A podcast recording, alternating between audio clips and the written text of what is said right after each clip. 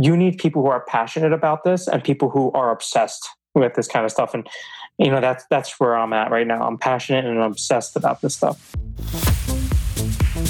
Welcome to the Rebel Health Coach Podcast with Tom Underwood. Armed with truth and knowledge, your journey to a healthy lifestyle can be obtained. Preventative wellness, quality nourishment, and daily fitness routines dramatically improve your outlook on life as a whole. And you'll find the support and info you need to accomplish a healthier lifestyle here. Together, we can empower each other along our journey to an amazing you.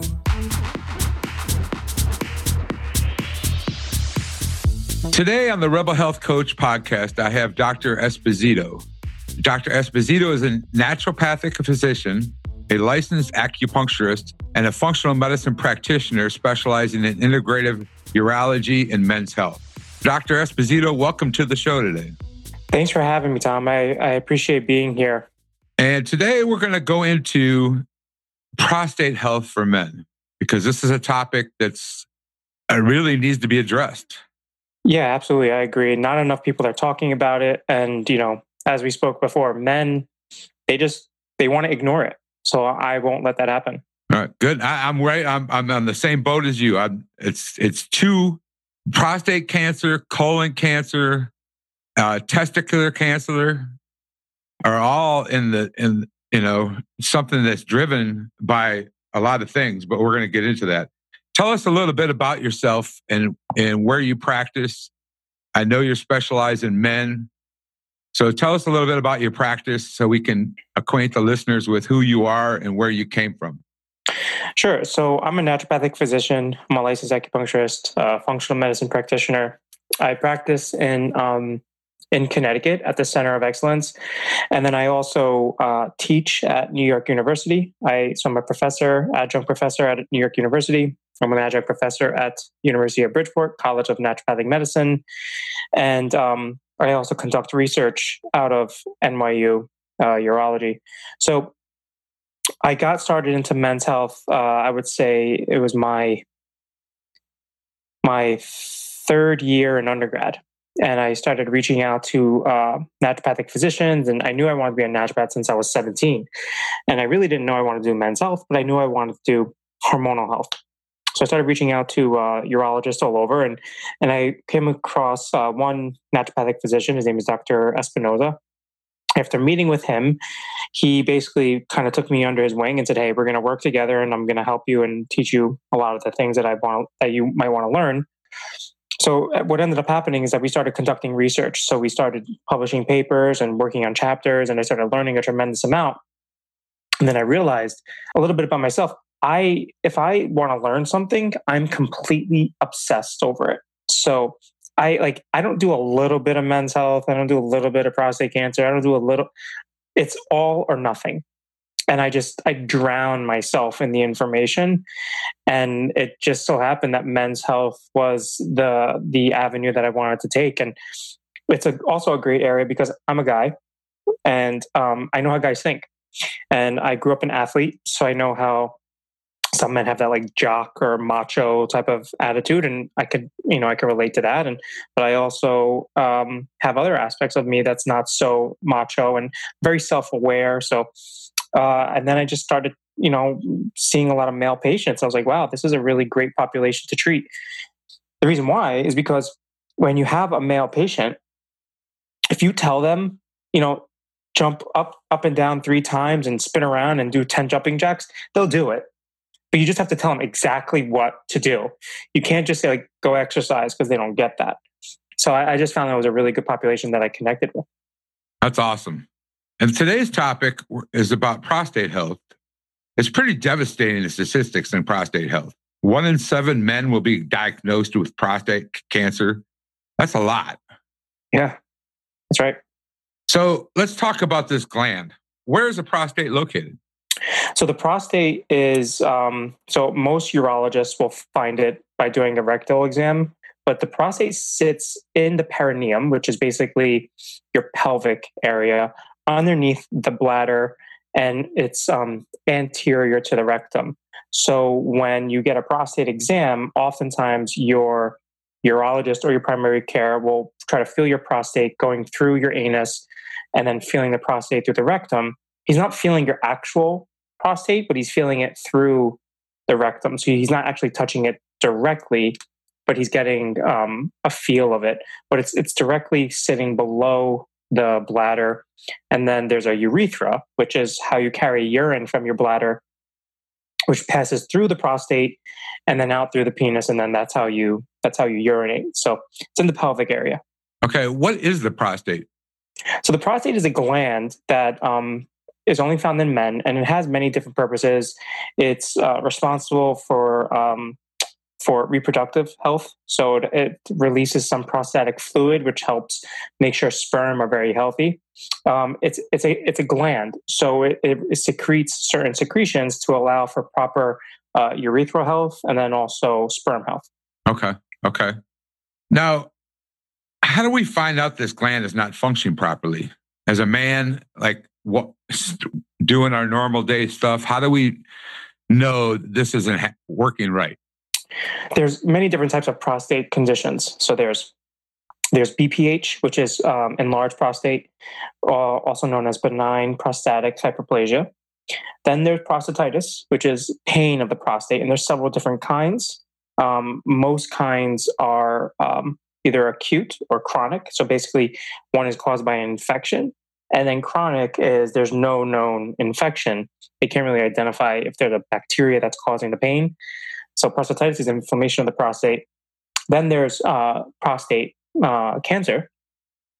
So each one has a different set of symptoms. If you have an enlarged prostate, you're probably going to have difficulty with urinating, waking up at night to urinate. When you do urinate, there's a little bit of hesitancy. So uh, it's hard to, like, you're standing at the urinal or at the toilet and trying to urinate and it won't come out. Uh, prostatitis is you're going to feel that. I mean, you can't. Uh, you're you're not going to miss that. That's going to be painful. You're going to feel pain in your pelvic area. Sometimes it can radiate to the testicles, to the anus, to the penis, uh, to the bladder, to the to the even just like your pubic area. And then prostate cancer, oftentimes is uh, asymptomatic. So a lot of times there's no symptom of prostate cancer, but if there is going to be a symptom, it's definitely going to be either you know difficulty urinating if there's a if there's a tumor that's pressing on the urethra but oftentimes you can't really feel prostate cancer.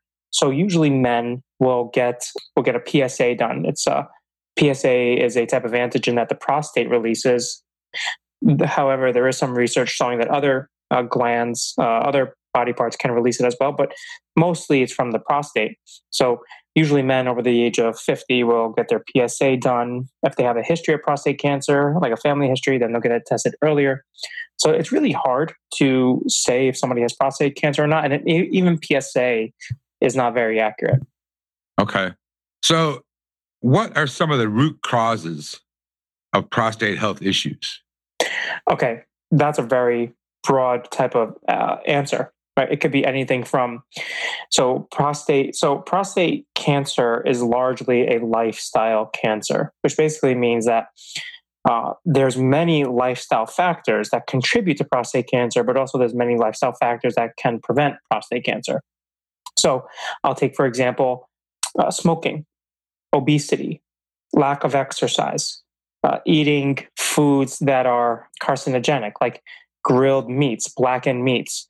Those are things that will contribute to uh, prostate cancer. Now, exercising, eating a specific type of diet, uh, having enough sleep, having healthy hormonal levels, those are all things that help prevent prostate cancer. Now, the, a lot of people think that if they have an enlarged prostate that they're going to get prostate cancer but actually the two are not related. So most men who are concerned there's like oh my god i have a, an enlarged prostate that means i'm going to get prostate cancer. That's not true. But you can have both. You can have an enlarged prostate and get prostate cancer but just because you have an enlarged prostate doesn't mean you'll get prostate cancer so there's a lot of different factors. And then prostatitis, prostate pain can be caused from chronic inflammation. It can be caused from an infection that really never really went away. There's there's many different factors when it comes to that. Okay. How, where does testosterone, low testosterone, as we age, we, our testosterone levels decrease. A lot of things happen. Does low testosterone play a part in prostate health? Yeah, absolutely. So there is this misconception that testosterone causes prostate cancer. And this occurred around the 50s, where this uh, this scientist he did some research on dogs and found that when you gave uh, when you castrated these animals, their the test the their risk of prostate cancer went away. And then when you gave them more testosterone, that the prostate cancer got worse. But actually, that's that's not true, or the research is showing that may, that may not be true. One of the main researchers in this field is Dr. Abraham Morgentaler.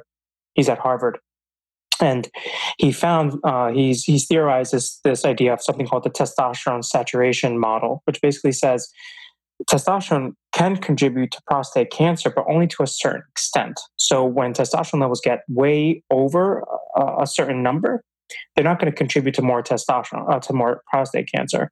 So, for example, men who have prostate cancer, they take away, they do one of the treatments is uh, ADT, which is androgen deprivation therapy. Basically, they deprive you of all of your testosterone, and the, your PSA drops and your your testicles shrink and your prostate gets smaller, and it helps prolong life in people who have metastatic prostate cancer. So they thought, okay, well, if we get rid of all the testosterone and the prostate cancer kind of goes into remission or slows down, then that must mean more more testosterone makes it worse. But actually, that's not true. And we found that above 200 to 250, I believe, nanograms uh, per uh, nanomole of testosterone uh, does not make prostate cancer worse. So that's that's that's a really big misconception. And in fact, healthy testosterone levels throughout life make the uh, have shown to be protective against prostate cancer, ag- aggressive prostate cancer. So testosterone actually is very protective, but there is some thought that testosterone, uh, the byproduct DHT, which is dihydrotestosterone, can actually make uh, enlarged prostate worse. So um, that that certainly is definitely an issue. Okay, yeah, that's why I was going to go on to DHT there, but I know that we live in a society today that many people are estrogen dominant and insulin resistance is high. High glycemic diets are all over the chart. Right. And that has to play an effect on not just on the cancer, but on the prostate health. The high estrogen levels or yes. the, the diet? Yeah. The, the diet and the estrogen dominance. Yeah, so absolutely. So the the thing is, is that prostate uh, cancer actually can be worsened by estrogen. Now, there's two different types of estrogen receptors. There's estrogen receptor alpha and estrogen receptor beta. Beta is protective, and alpha is we call it proliferative. So it actually can cause prostate cancer cells to grow more. Now, that means that if you have high estrogen levels, it can activate the alpha and cause prostate cancer to get worse. And we do see that clinically, that usually high estrogen levels can can make prostate cancer worse. But how does that relate to the diet? Well, a high glycemic diet, a, a diet high in sugar, actually increases the activity of an enzyme called aromatase. And aromatase is the enzyme that converts testosterone to estrogen. Now, if you have more conversion of testosterone to estrogen from increased aromatase, right, and you're eating a lot of sugar, which then increases that activity, then you're going to have more estrogen levels, which is which is caused by a high sugar, high glycemic diet, which then can contribute to more prostate cancer. But it's not just estrogen. There's different factors at play. So there's also um, the estrogen byproducts. So, there's a 2, 4, and 16 hydroxy series of estrogen. The 2 is protective, the 4 and the 16 are are uh, detrimental, so they cause more damage. What I would say is we want to increase the 2 and prevent any 4 and 16.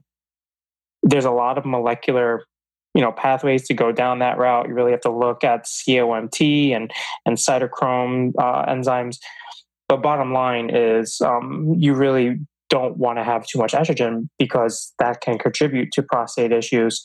Also, men should not be having high levels of estrogen because we're more testosterone dominant, and that's just how we're made.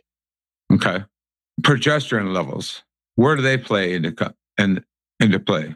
And, and so, in, in, men's health, you know, progesterone is a uh, it's oftentimes considered a female uh, hormone, right? And the research really, I haven't uh, seen a lot of evidence on whether progesterone is good or bad, but progesterone can have other metabolites as well.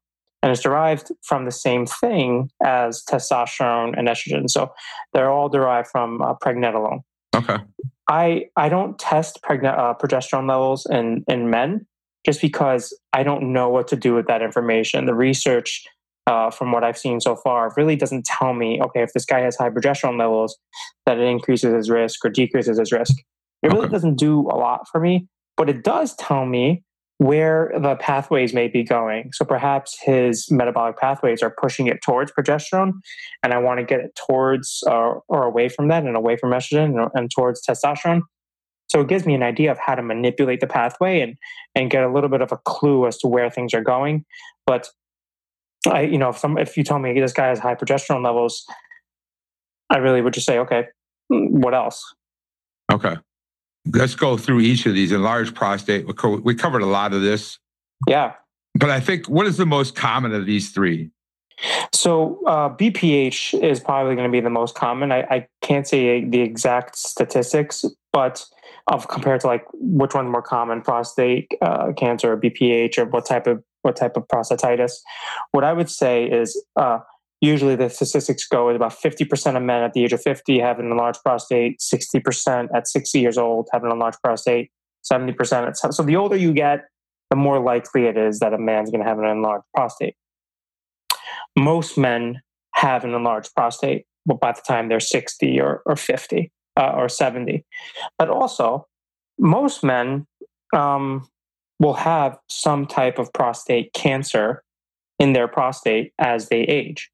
But that's that's like saying well, most men will have you know freckles or most men will have uh, cavities by the time they're a certain age. It just so happens that as the prostate ages, it does tend to have more uh, susceptibility to being a cancerous or, or malignant.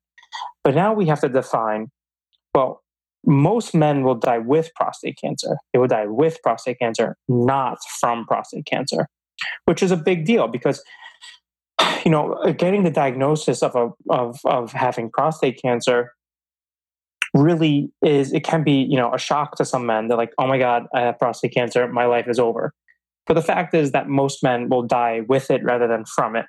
So how do we figure out, you know, my goal is not to find out who has prostate cancer, is to how do I de- identify the prostate cancer that will kill people? How do I identify the aggressive prostate cancer? That's what I really want to find out. And so I can't say how many men have a non-aggressive prostate cancer at a certain age because most of the time they're not checking right? If your PSA is low enough uh, or a biopsy comes back negative, then you really don't know, but you're not checking the whole prostate gland.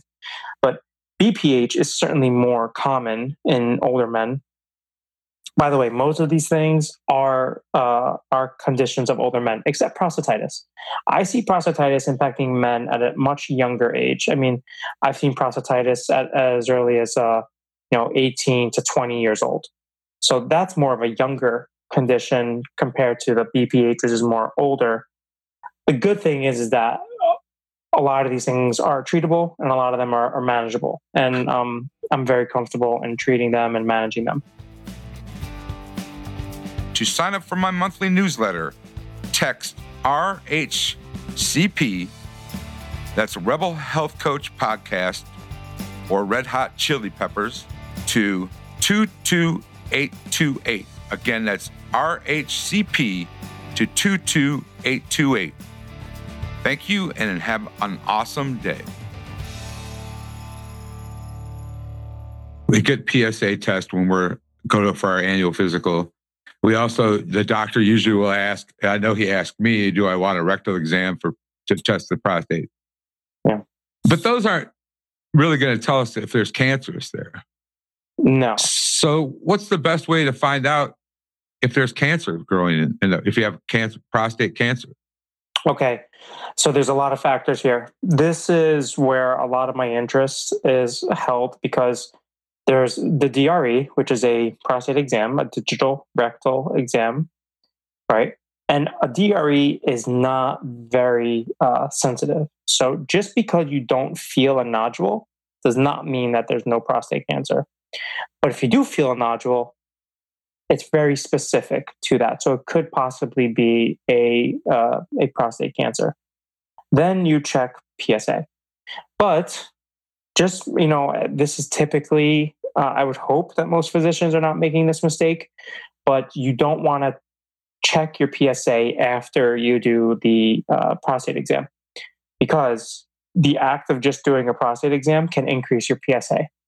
So a lot of men will get a will get a prostate exam and then go get their blood work the day after and their PSA is elevated. Well, yes, of course it's elevated. You know, I just had a prostate exam. Obviously, that's that's that's what it's that's what it'll do.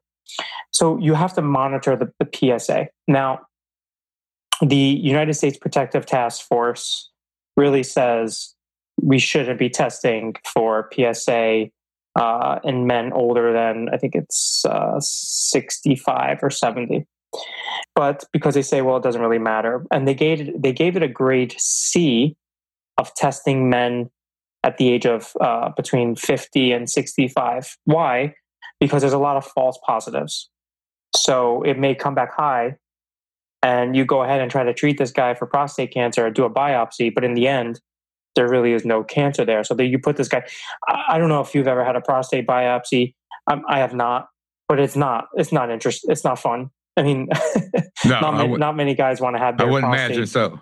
Yeah, you don't want to have your prostate punctured twelve times and you know having uh, bleeding. I will say though that a lot of the urologists that I've seen um, that I work with, they're exceptional at what they do, especially the urologists at NYU. They are top notch, um, and most patients, I would say, will tell me, you know, that was a great experience. I really had no pain. Um, Side effects lasted a day and then I was good, which is great. That's not that's not fun to do. So PSA is one thing, but you have to you have to put into context. You also need to check it with the DRE. You need to check the man's age. You need to see if they have a family history. Um, you have to see if they have any of the symptoms, like if they are, are they having difficulty, are they having difficulty urinating, are they having some hesitancy. You want to check those things as well. Then you can do uh, an ultrasound or you can also do a, a an MRI. And then, so the, the list is extensive. And then you can also do something called the 4K score. The 4K score checks four different types of PSAs and creates a algorithm, so it creates a score as to what your risk of having an aggressive prostate cancer might be. That's what's being used a lot more now but it's not it's not a screening tool. It's not saying you should do this. That's usually what's used after they start seeing a trend in the psa going up.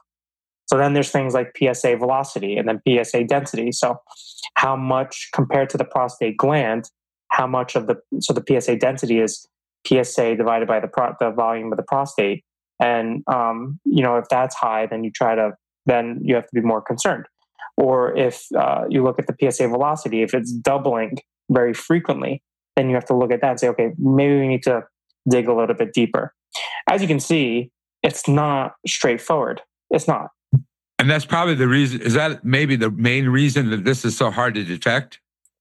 Yes, and that's exactly right. But I also think that um, you know a lot of men are being either overdiagnosed or not being treated properly. Okay.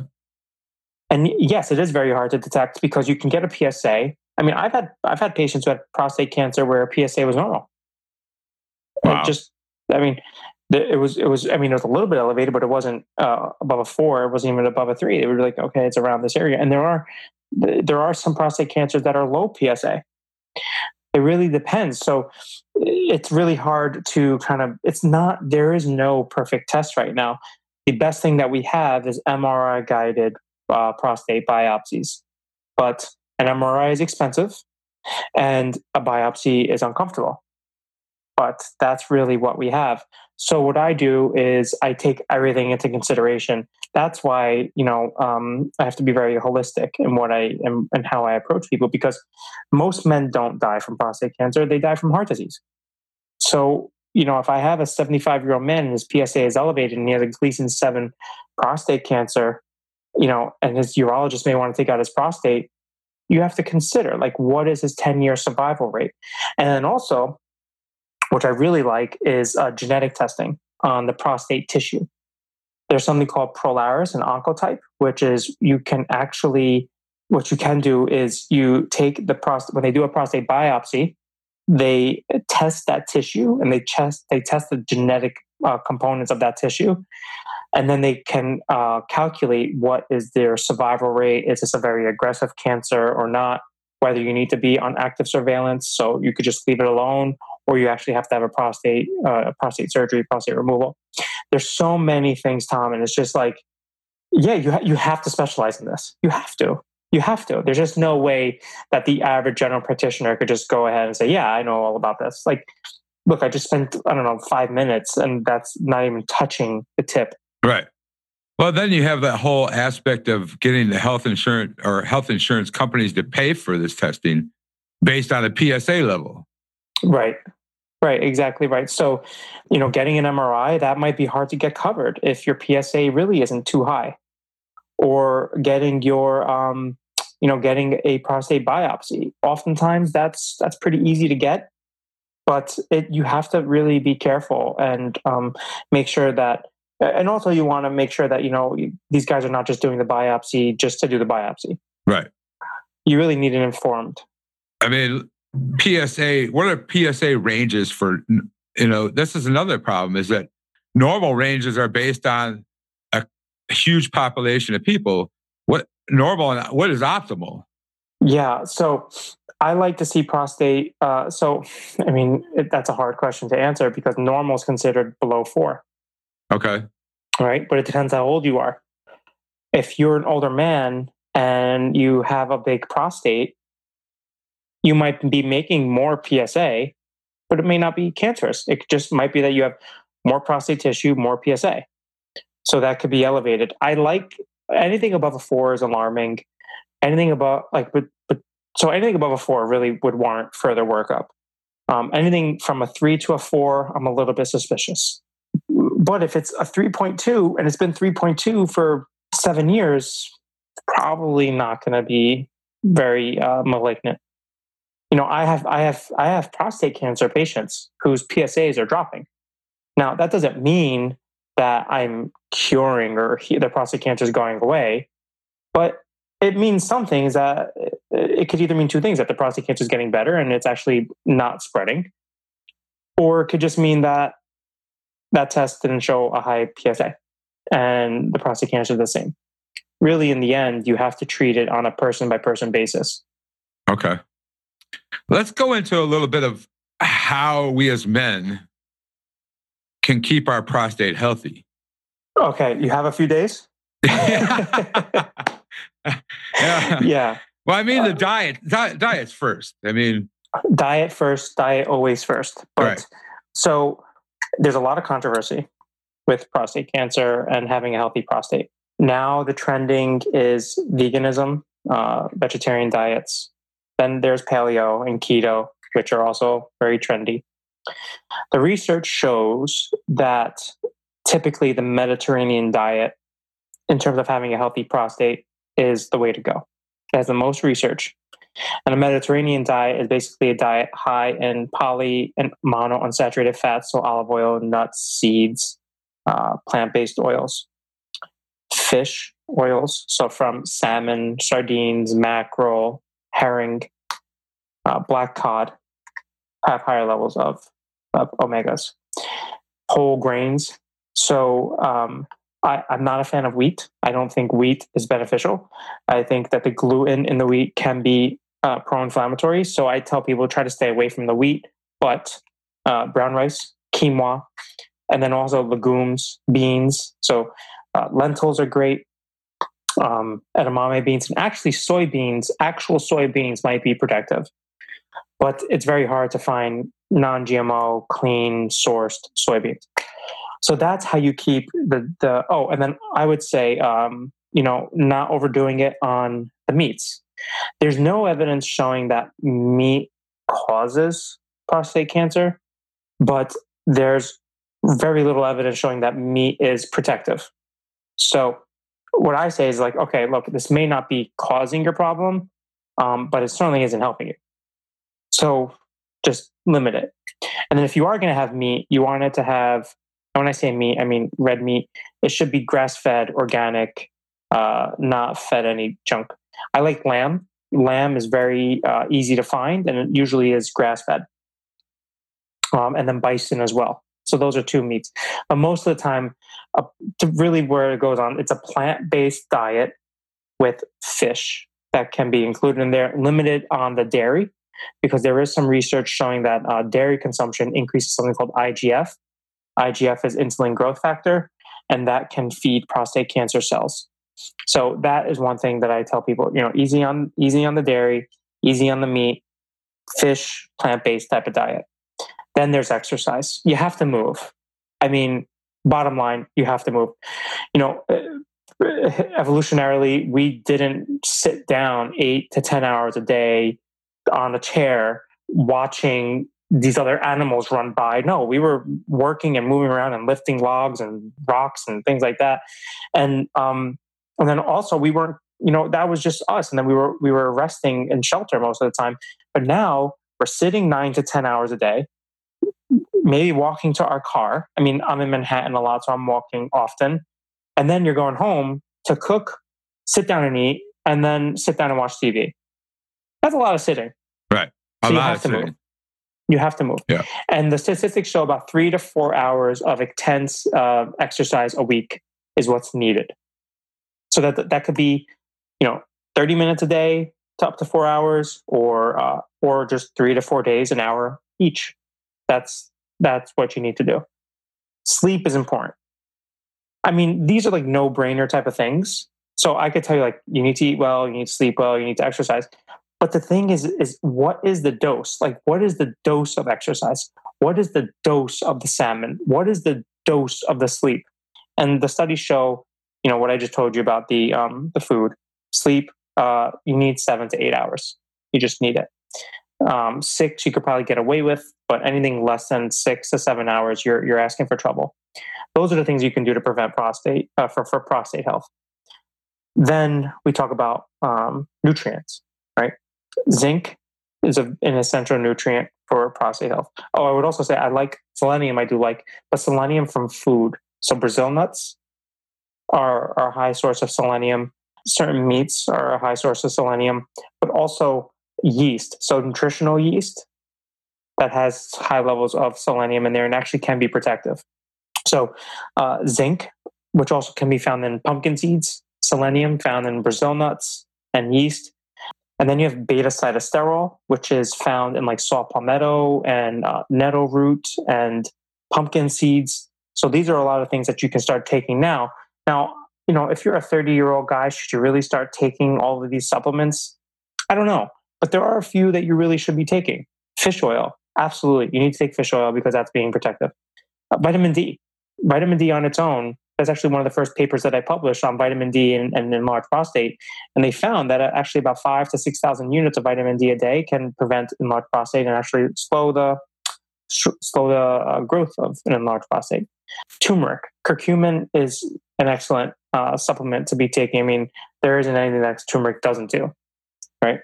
So those are a few things that I would say. Well, that's those are the absolute necessities. Yeah, I rank turmeric in my. It was one of the best anti-inflammatories around. It really is. it's amazing. It really is. And zinc, I, my you know zinc, vitamin D. A lot of people don't understand the whole vitamin D process, but there's no way that we as humans get enough sun to make enough vitamin D. Right unless you lay naked outside for three or four hours a day, it's just not going to happen. And I live in New York, so yeah. it's it's dark at four o'clock. I mean, and you're not right. getting sun. Well, to your point, most of us sit behind this computer screen all day. Exactly. For eight hours a day, we're not getting anywhere near the amount of sun we need. So no, it's D, just not happening. A good quality D is uh, definitely in the books. Absolutely. Is there anything you want to add to this before we close out? So, I do want to talk a little bit about the necessity for research.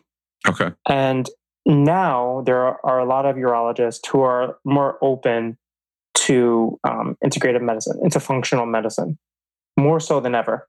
We, but but it's absolutely necessary. It's about time. Yeah, and but you know what? Look, I don't blame them, right? Because if I didn't study something, if I didn't look at the research, then it, to me, it does not exist, right? It's like, I don't know that, you know, if I was living in, um, for example, this is a great example. Think of like Alfa Romeo, right? It recently just came to America. But prior to that, you ask most Americans, like, I have no idea what that is. It does not exist, right? So, but now that it's in America, that now it exists. So now we're bringing more attention to it. So I want people to bring more attention to this area, and that's one of my goals is to start conducting. Uh, that's what we're doing is we're conducting research to try to bring more attention to this area and say, hey, look, this is what we can do to help improve this function, uh, to help improve the outcomes of these people with, you know, who may have prostate cancer, who may have enlarged prostate, who may have prostatitis. Urologists love me when they have a chronic prostatitis patient who's like the antibiotics are not working, the anti-inflammatories are not working, the Xanax is not working, the antidepressants are not working. I don't know what to do, and I'm like, bring them here. I can take care of it. So they they know that and they get it, but um, we need more attention for it, and I want to bring more attention to that in terms of education. So I really think that this should start being a foundation in a lot of uh, national uh, uh, organizations or institutes. You know, I'm honored and I'm eternally grateful to be an adjunct professor at NYU. I teach the master students, um, the dietitians, in uh, complementary and alternative nutritional therapies. And when we go through that course, we kind of parse out like what is the good stuff that has good evidence and what's the stuff that's you know sham. And I think we need more of that.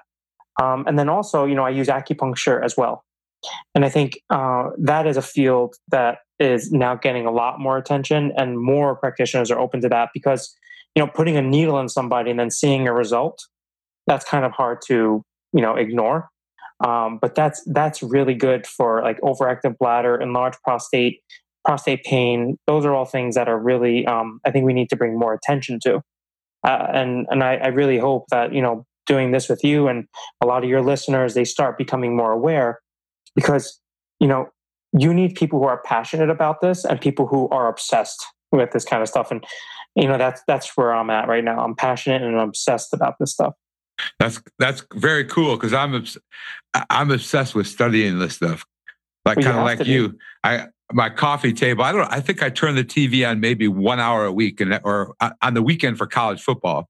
Yeah. But but usually it's a book in front of me reading about this and, and men's health and uh, whatever thyroids, thyroid or hormones, all of it, because it, it's important.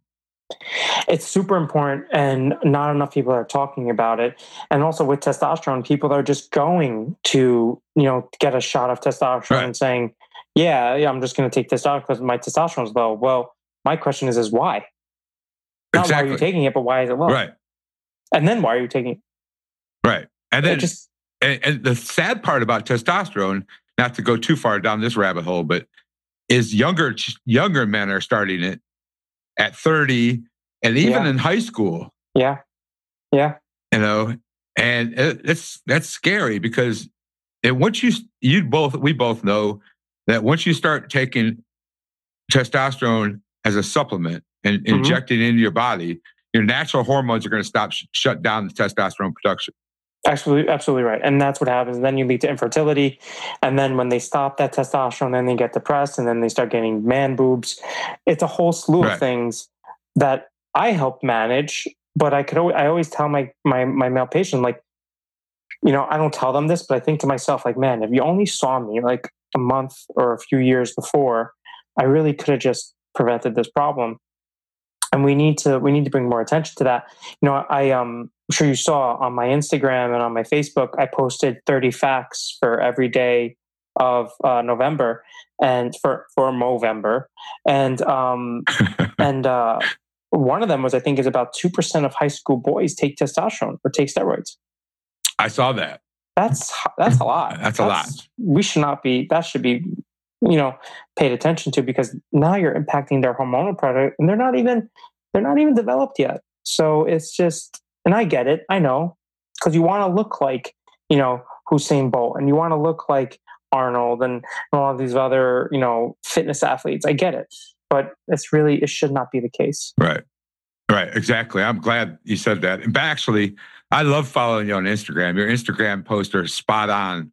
And I, am going to put that, I'm going to put your Instagram in the show notes and your Facebook in the show notes, your Twitter in the f- show notes, and your website in the show notes. But thank you. Yeah. I mean, it, it, it's sad. It's very sad. And, you know, and to your point about, you know, it starts with a diet. It does. And processed foods are are killing America. And I, I, I just picked up a Chris Kresser's book on unconventional medicine. It's it's crazy scary. Yeah, and you know we just have to bring more attention to it. It's it, coming. It'll get there. It's it'll coming. get there.